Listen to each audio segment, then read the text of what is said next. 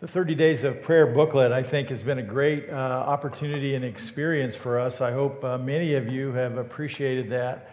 Uh, you know, even if you haven't kept up or didn't get started on the right day, that makes a great focus just to pray for the church in general. There's only like three or four things in there that are time sensitive, but in general, just praying for the church um, is, uh, I think, a really significant thing. I have appreciated those. So, and you still could pick one up if you don't have one. Today is Commitment Sunday, and at the very end of the service, our plan is is to let you know uh, where we stand uh, after the commitment cards that come in today. And of course, uh, if you haven't put in a commitment card and you still want to, we will gladly take it even if we have a million dollars in at the end of the day. So, because whatever, ha- whatever comes in, we will just be able to grow forward sooner, okay? So, um, and thank you all who, for, who, who have made commitments. Bridge kids, thank you for joining us. You're dismissed. We are in a series called Grow Forward with Prayer, and today we're going to look at John chapter 15, so you might want to turn there. We're going to look at verses 1 through 8. And um, we're going to ask the question what can we learn about prayer? Prayer from God's perspective. Now, also, we are going to begin with a history lesson. And uh, just, you know, I'm just trying to help you out. Some of you guys don't like history, uh, but there's something here for us. And here goes. In 1722, there was a wealthy German Christ follower named Count Ludwig von Zinzendorf. Can we say that together? Count Ludwig von Zinzendorf? He opened his estate to a group of Christian refugees, 600 in fact, who had to flee from their home in Bohemia and Moravia, which is today the Czech Republic. This became a community called the Moravians. Another date on August 27th, 1727, 24 men and 24 women made a commitment, made a covenant to pray, each of them, for one hour so that there was prayer going on 24 hours around the clock every day, every year. As this process continued, others joined in this group and began to read letters that came from missionaries and taking those requests and bringing them before God on a 24 hour basis. The 24 hour prayer cycle continued year after year. A decade passed. Two decades passed. Three decades passed. 24 hours a day. In 1732, um, five years into this, Count von Zinzendorf, a committed follower of Jesus, suggested to the Moravians that they send out missionaries. It's almost as if they hadn't thought of that. The next day, 26 men volunteered to go and be missionaries. Within the first two years, 22 men had died and two were imprisoned. Immediately, others rose up and took their place. Of the 600 and original Moravians, um, 70 became foreign missionaries. History tells the impact of their story. Their prayer meeting laid a foundation as what is called the First Great Awakening. Their prayer meeting lasted from 1727 until 1827. 100 years of prayer around the clock with at least one person praying every hour. This was the foundation to what we call today the First Great Awakening in Europe and America. Hundreds of thousands, this is true, hundreds of thousands of people came to faith in Jesus Christ as a result of this great work of God. And people have been studying this for years and years and years. How do we reproduce this? Is it possible that prayer is way more important than you and I think it is? Is it possible that we don't take prayer serious enough? So we're going to continue with uh, our Grow Forward with Prayer, John 15, 1 through 8. And the question is, is what can we learn? I'm going to read the passage just so we can see it before we get started. This is John 15. And Jesus says these things. He says, I am the true vine, and my Father is the gardener. He cuts off every branch in me that bears no fruit, while every branch that does bear fruit, he prunes so that it will become more fruitful. You are already clean because of the word I've spoken to you. Remain in me, and I will remain in you. No branch can bear fruit by itself, it must remain in the vine. Neither can you bear fruit unless you remain in me. I am the vine, you are the branches. If a man remains in me and I in him, he will bear much fruit. Apart from me, you can do nothing. If anyone does not remain in me, he is like a branch that is thrown away and withers. Such branches are picked up, thrown into the fire, and burned. If you remain in me, and my words remain in you, ask whatever you wish, and it will be given you. This is to my Father's glory that you bear much fruit, showing yourselves to be my disciples. So, what can we learn uh, about prayer uh, from God's perspective? Well, first of all, uh, if you follow along in your outline in your program, understand what God requires for your life. Understand what God requires, it's what He desires. Prayer is not so much about what we want, prayer is much more about what God desires. The context of John chapter 15 takes place uh, before the crucifixion. It's the night before the crucifixion. Uh, it's after supper and Jesus will be dead. He'll be on the cross by 9 a.m. the next morning and dead by 3 p.m. in the afternoon. That night, before this, he had humbly washed his disciples' feet to show them an example of what it means to be a humble follower and to be a servant. On that night, he shared his Last Supper with them. He predicted the betrayal of Judas and the denial of Peter.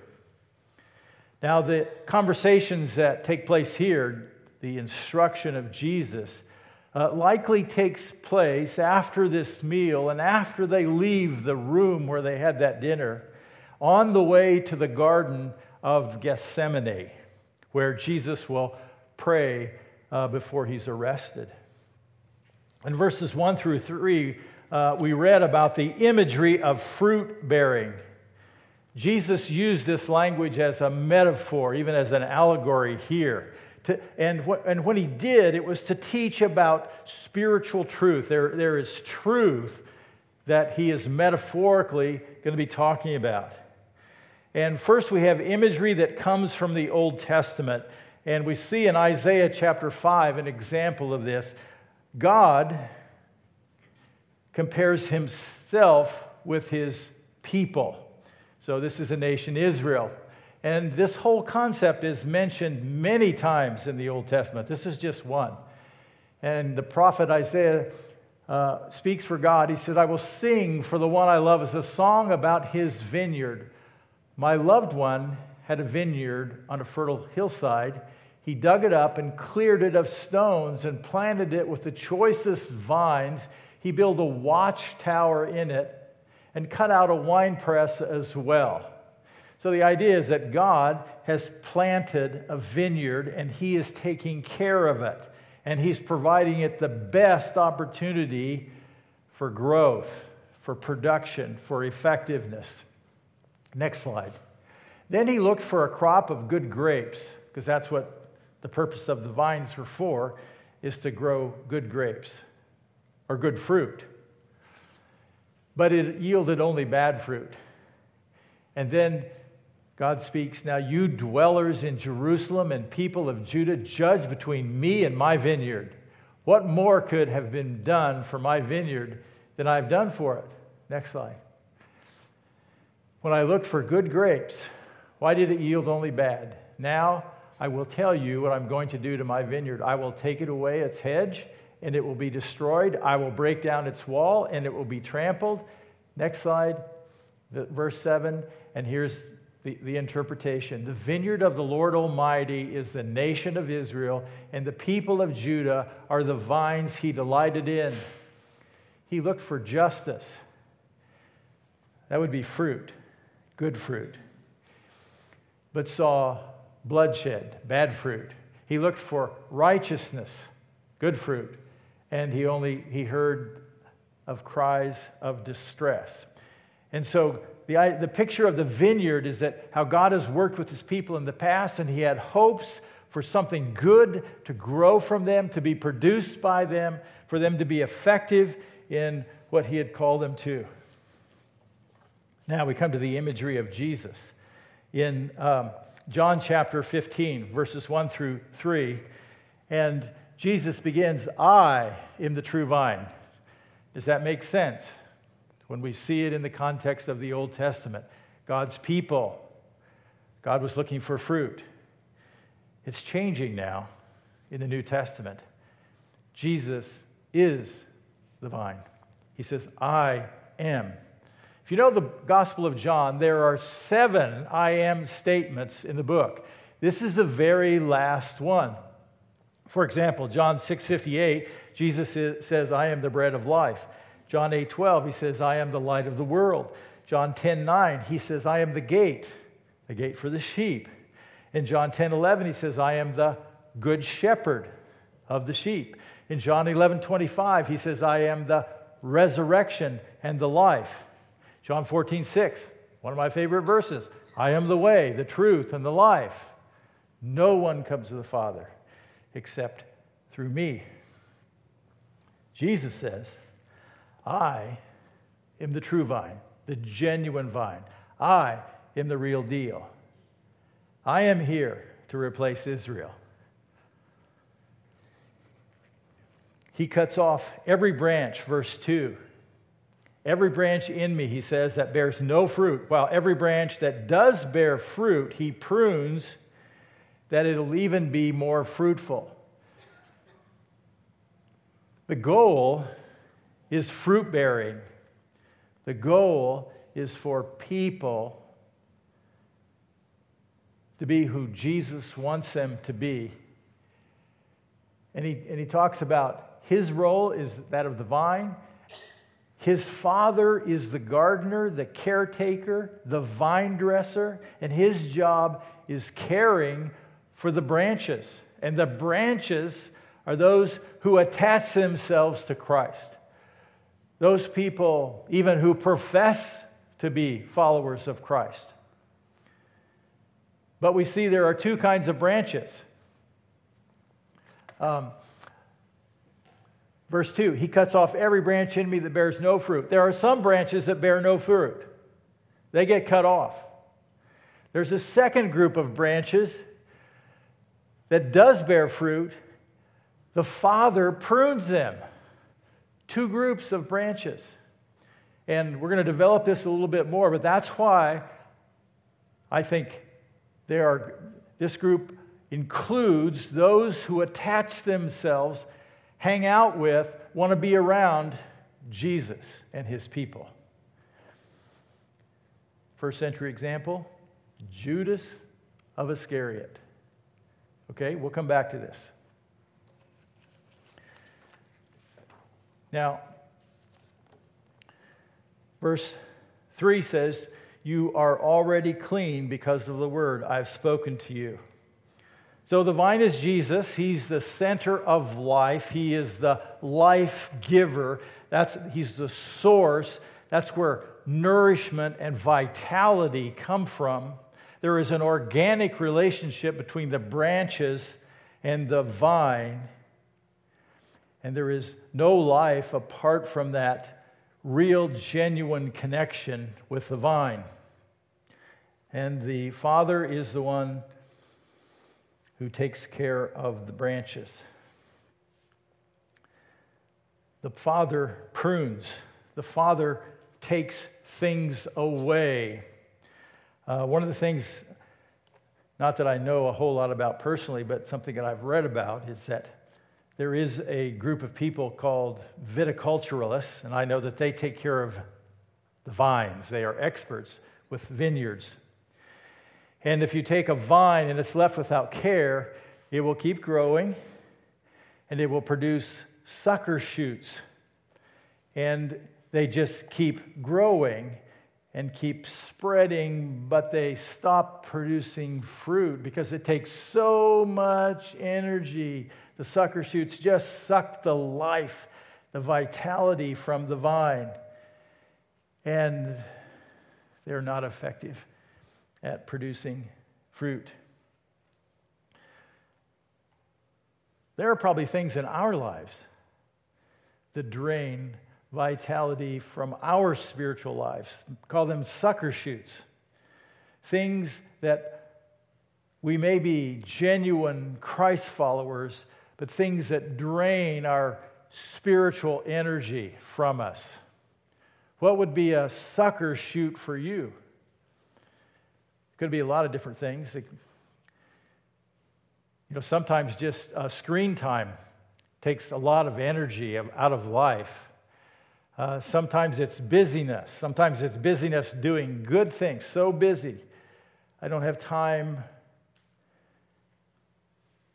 As, as Jesus has asked us, is to slow down and to connect with Him and to pray. We looked at that last week. There's, there's a lot of things. Careers, providing for our families, can demand so much that it has an impact on our spiritual lives. And that's why the Christian life needs discipline. That's why we have to choose our priorities and um, what's important and how do we keep pushing our spiritual relationship with God to the top? How do we keep pushing His priorities to the top and keep our priorities or those demands around us under His lordship? Um, and Jesus says here in verse 3, He says, You are already clean because of the word I've spoken to you. And he's speaking to um, the 11 disciples. Guess what? Judas, Judas has already left the room. Jesus has already predicted that he would betray him. Judas has already left to go to the high priest, and he, he, his plan is to betray Jesus. That's why Jesus is separating the 11 from Judas. You, in this room, he's saying, are clean. You, are, you have been spiritually cleansed. Your sins have been forgiven. Why? Not because you went out and did all these good things. It is because you've received the Word of God. You have received, you have placed your faith in Jesus Christ. And um, John 13, verses 10 and 11, Jesus said this. So, this is a chapter where he washes the disciples' feet um, right before their Last Supper. He said, those who have had a bath need only wash their feet, their whole body is clean. This is after Peter says, you know, he, Jesus wants to wash Peter's feet, and Peter says, No, not mine. I'm not going to let you do that. And then Jesus says, You got to do it. And he goes on to say, And you are clean, though not every one of you. And that's referring to Judas, for he knew who was going to betray him and that is why he said, Not everyone was clean. Um, so, The meaning of fruit bearing we see in uh, our next section. Just as gen- uh, uh, the genetic code of an apple seed determines that there will be a apple tree resulting in apples. It's in the genetic code. There is a genetic code in your spiritual life. There's a genetic code, a spiritual genetic code to produce what God has planted in your life. And it is to become more like Jesus. For example, Galatians 5 22 and 23.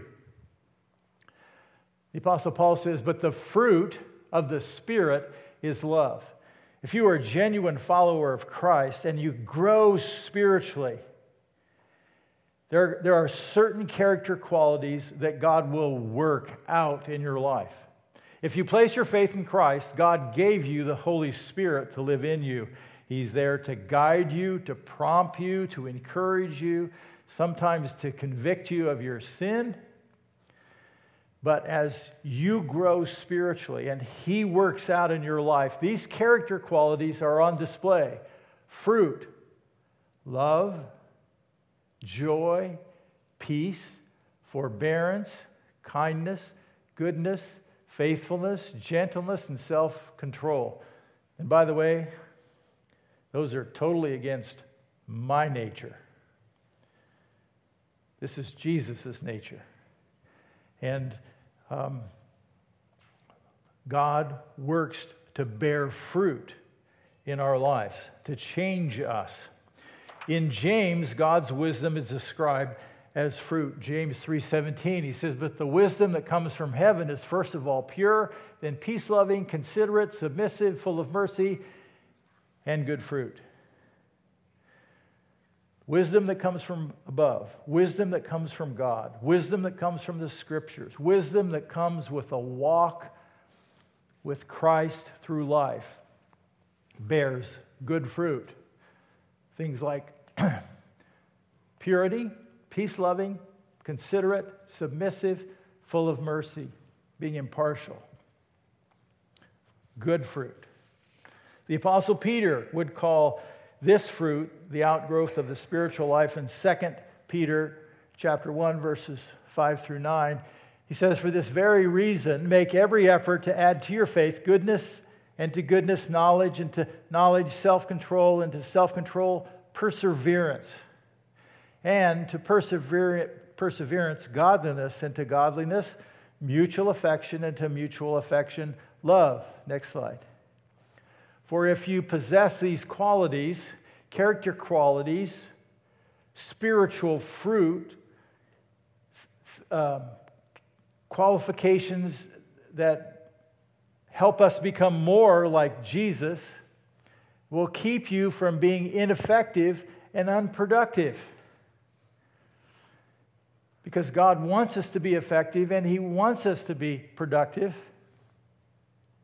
But whoever does not have them is nearsighted and blind, forgetting that they have been cleansed from their past sins. Luke chapter 8, verse 8 is another little picture of fruit in the parable of the sower. If you remember the story, Jesus talks about sowing seed. Sower goes out to sow seed. He encounters four kinds of soil. There's hard packed soil on the path there's rocky soil, there's thorny soil, and finally there's good soil. And this is the good soil or the good heart that receives the word of God. Still, other seed fell on good soil that came up and yielded a crop a hundred times more than was sown. When he said this, he called out, Whoever has ears to hear, let them hear. Now, one thing this probably includes is that people come to faith in Christ, and more and more, the, the principle of multiplication, where one person receives the word and shares it with another person, and then it begins to multiply. The essentials of fruit bearing are verses 4 and 5. And first, the key is to remain in a close, obedient walk with Christ. Verse 4 Jesus says, Remain in me as I also remain in you, No branch can bear fruit by itself, it must remain in the vine. Neither can you bear fruit unless you remain in me. Some versions have the word abide instead of remain. The idea is hang close, stay tightly connected with Jesus, stay very close in your relationship with Christ. Don't move away, don't wander off, don't get distracted. Don't be overcome by sucker shoots of life that drain off your energy. Stay closely connected. Jesus said, If you stay close to me, I will stay close to you. Now, Jesus is in you through the Holy Spirit. So there's that kind of closeness, but he's talking about relationship. He's talking about an intimate relationship with him. He says, If you will stay close. I will stay close. And you're going to know it. And you're going to experience comfort. You're going to experience peace. You're going to experience joy at different times.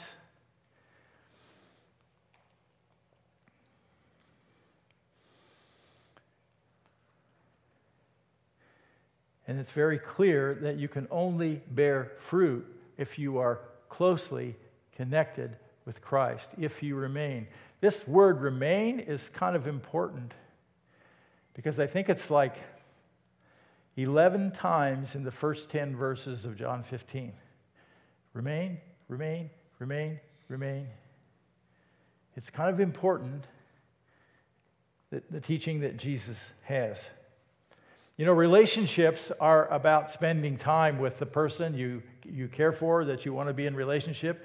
It's about in our relationship with Christ, it's about spending time.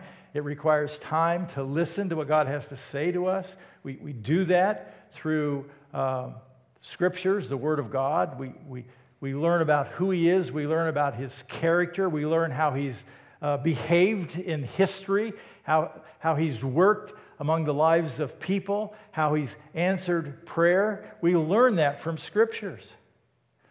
And it's easy to spot false theology sometimes if you just know some basics about Scripture, about what God has already said to us. And God's Word is not just um, empty or dead facts, it's alive. It, ha- it has a spiritual dynamic and it works and it stirs things up and it changes and it nourishes us, it strengthens us. And we also need to communicate with the person we want to be in a relationship. We need to talk. We need to share. Sometimes we may need, may need to vent. God can handle that part. Honesty with God, relationship, but staying close.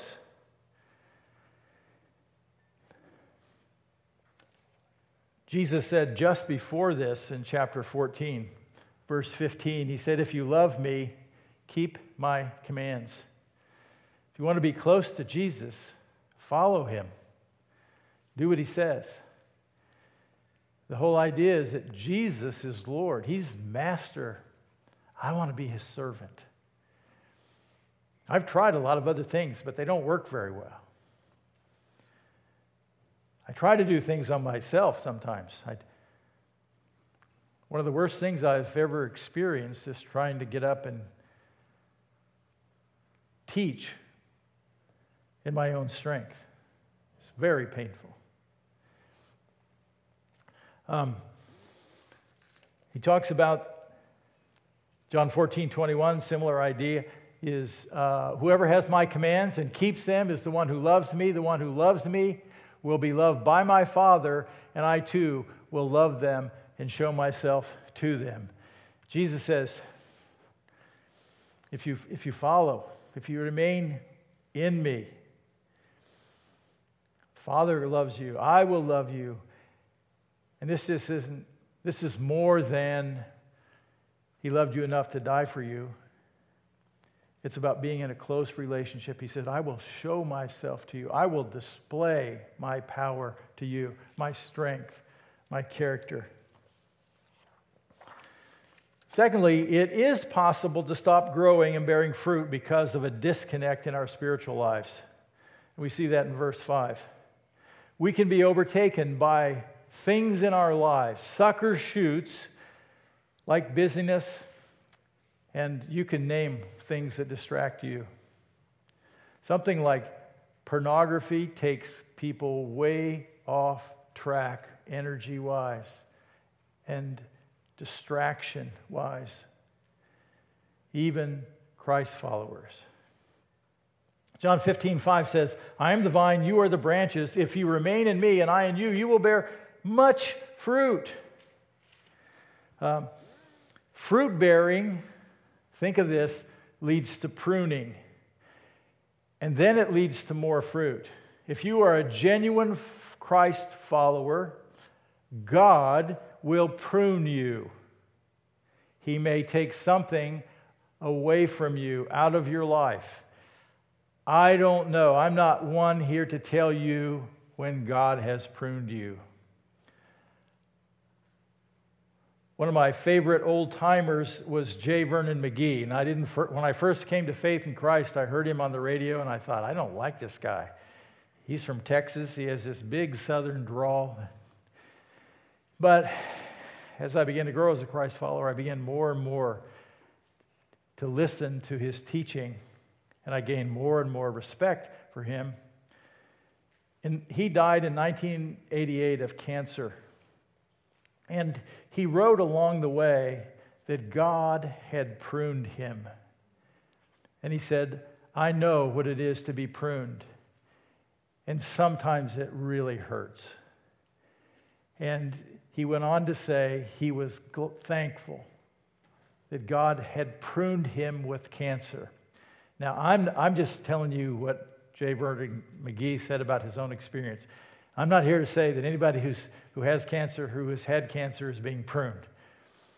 But God does use our circumstances. Sometimes it pulls our, the props out, not because we were doing something bad, but we are forced to depend on Him more than ever. And then the very last part of verse 5 apart from me, you can do nothing. Here is a warning for us. Apart from Jesus, we can do nothing. If we don't rely on Christ, our efforts fail, at least from an eternal perspective, from a spiritual dimension.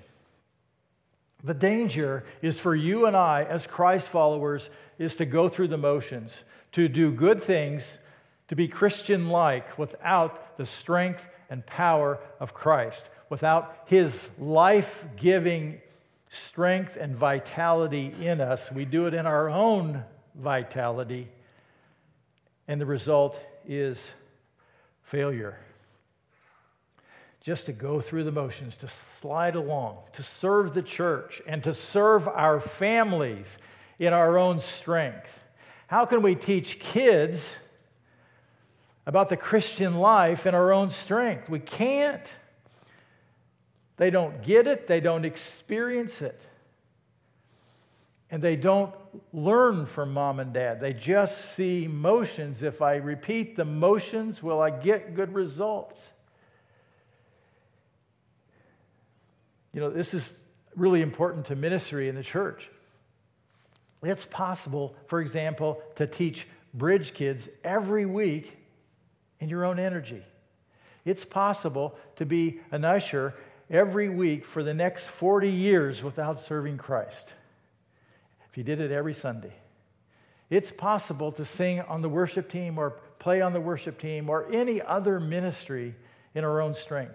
It's possible. It's possible to be a greeter in our own strength. That's nice. There's a warm body there, but maybe not representing Christ. And I can say it's possible to preach a sermon in your own strength.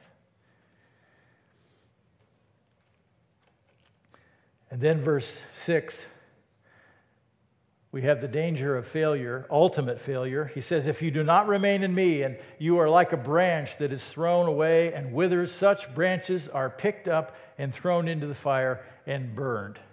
This goes back to verse 2. Some branches the Father prunes, genuine Christ followers. Some branches are discarded, they are taken away, they are thrown into the fire and burned. And I would say, as I understand the scriptures, this is not a genuine Christ follower. Uh, this is a person who has attached themselves like Judas. Ju- you know, can you imagine Judas being around Jesus almost every day for three years and not getting it? And I can tell you from experience in the life of the church, even good churches where the Word of God is preached and the gospel is proclaimed, that people can hang out in church without ever placing their faith in Christ and being born again and given a new nature and given the Holy Spirit in their lives. It's possible. And Jesus gives us that warning.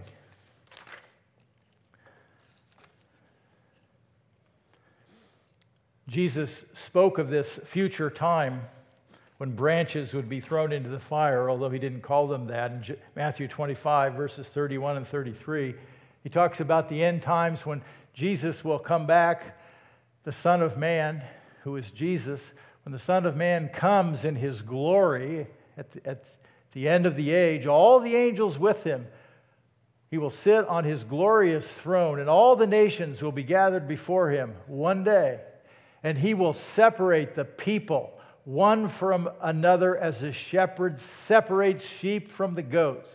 He will put the sheep on his right and the goats on his left. So he's saying, if you want to divide humanity into two groups at the end of the age, there are going to be those who know Christ personally and those who don't know Christ personally. One group on the left, one group on the right. And then verse 46. Next slide. Then they will go away, the goats, to eternal punishment on the left, but on the right, the righteous to eternal life. So, understand what God requires for your life. We see that in verses 1 through 6. Now, in verses 7 and 8, I will hopefully quickly walk through this with you. Number two, expect God to answer prayer when your heart is aligned with His heart. We see in verse 7 the issue of heart alignment. If you remain in me, there it is again. If you remain, this is a condition. If you remain in me and my words remain in you. So consider this a condition of answered prayer. If you as a Christ follower, stay close to Jesus in your relationship, where you're taking in God's word. And if this is important, you, it's got, you, you want to make it regular, not just periodically. Oh, yeah, I sometimes do this. Well, that may be your pattern, but it, is that really close? If you remain in me and my words remain in you, if you're living out your faith, if you're following Jesus, relying on God's word, that's a condition. It's about staying close to Jesus daily. Verse 7 the issue of asking God. If you remain in me and my words remain in you, ask whatever you wish and it will be done for you. Ask. We are invited to ask God on many occasions throughout Scripture to ask, to seek, to not. We are instructed that we ought always pray and never give up. We are instructed to seek God's kingdom principles, priorities first, and ours second. We are to ask in faith. We are to be specific when we pray. And when our hearts are aligned with God, ask, expect Him to answer. When our priorities are aligned with His priorities, and when our heart begins to beat with His heart because His Word is alive and working in our life, and when the Holy Spirit is leading us. Expect God to answer because we are beginning to want what He wants.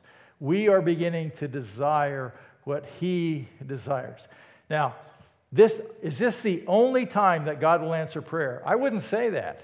I think God can answer prayer whenever He wants to, for whatever reason He wants to. Sometimes He answers prayer just to get us moving toward trusting Him. I've seen so many times when families are in crisis, they ask for help and they ask for prayer and they call the church. They may even come into the office and they, they tell the story and they ask for prayer, and people pray, and friends that they ask prayer for come alongside. And, and sometimes those families who maybe haven't been very connected to the church all of a sudden get connected. And you might even see them in a group, small group. And then, over time, God answers prayer, and some of the initial problems or the crisis passes, and they just begin to fall back in the way they used to do things. And sometimes they repeat the very same crisis that they already had. God answered prayer, but they didn't stay close in their walk with God. They were overjoyed when He answered, but they just begin to slide backwards. Um, the issue of honoring God in verse 8. Jesus said, This is to my Father's glory that you bear much fruit there's a progression here. We are to bear fruit. We get pruned. We bear more fruit. We get pruned. We bear much fruit. Are you okay if God wants to prune you and take off some of the sucker shoots that have happened in your life? And He hasn't called me to tell you what they are, okay?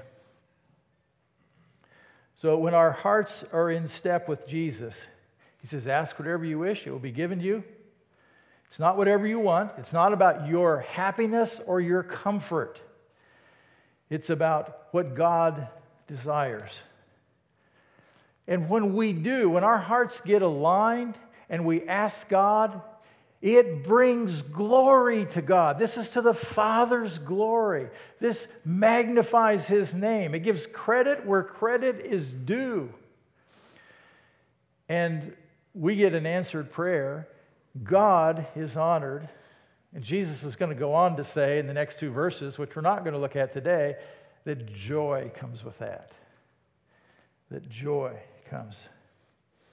And Jesus says, This proves that you are my disciples when your heart beats with my heart.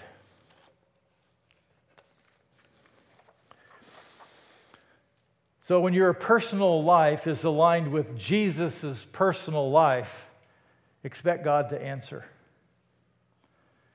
When you are disconnected from God, expect nothing from God. So, uh, let's close by going back to the 100 year Moravian prayer meeting. On January 25th, 1736, back to the history lesson, a man named John Wesley was traveling home on a ship from America to London. He was an Anglican minister trained. He went to America, to the southern states, to be a missionary. And he was he totally failed. And he was defeated. On this particular day, a great violent storm came up. It was so uh, violent that all the passengers and the crew were terrified, except there was a group of Moravian missionaries who were singing hymns, and they did not seem afraid because they trusted God who was in charge. John Wesley was amazed by their faith, and he had never seen anything like this before. After Wesley returned to London, in 1736. It took two years. In 1738, he decided to go to a Moravian church meeting. And John Wesley understood the gospel of grace for the very first time. Later, he wrote in his journal I felt my heart strangely warmed. I felt I did trust Christ, Christ alone, for my salvation. And assurance was given me that he had taken away my sins, even mine. Some of you know the name John Wesley, some of you don't. The Moravian prayer movement had a huge impact on history. John Wesley became a great evangelist, planting churches throughout America. And he had a method to do this. And he was called the Methodist. And it was very successful in the 18th century. John's brother Charles Wesley became a Christ follower as well. And he became an evangelist and a great hymn writer of the Christian faith.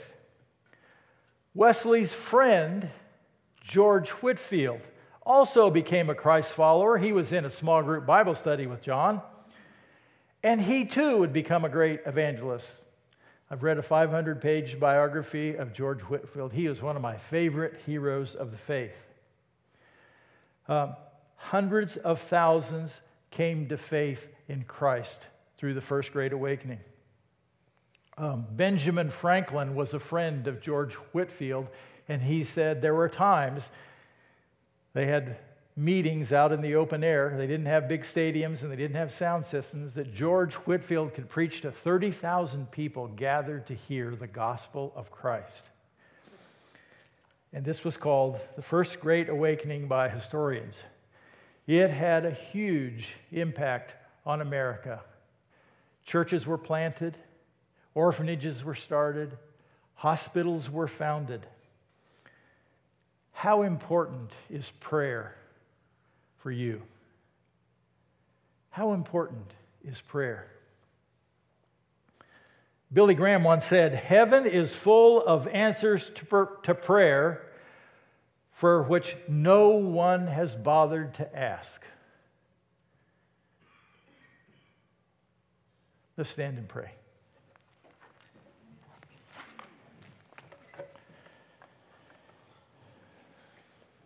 Father, thank you for Jesus' words in John 15. Lord, may we be clear that Jesus is our source of life and nourishment and health, physically and spiritually. May we examine our own lives to consider just how connected we are. May we think about are there sucker shoots in our lives that need to be stopped, plucked, taken away, pruned? Things that we can do voluntarily that we don't have to have some kind of painful experience. Lord, may you be pleased to bear fruit through us. May we grow in our understanding of prayer. May we grow in our faith and our dependence on you.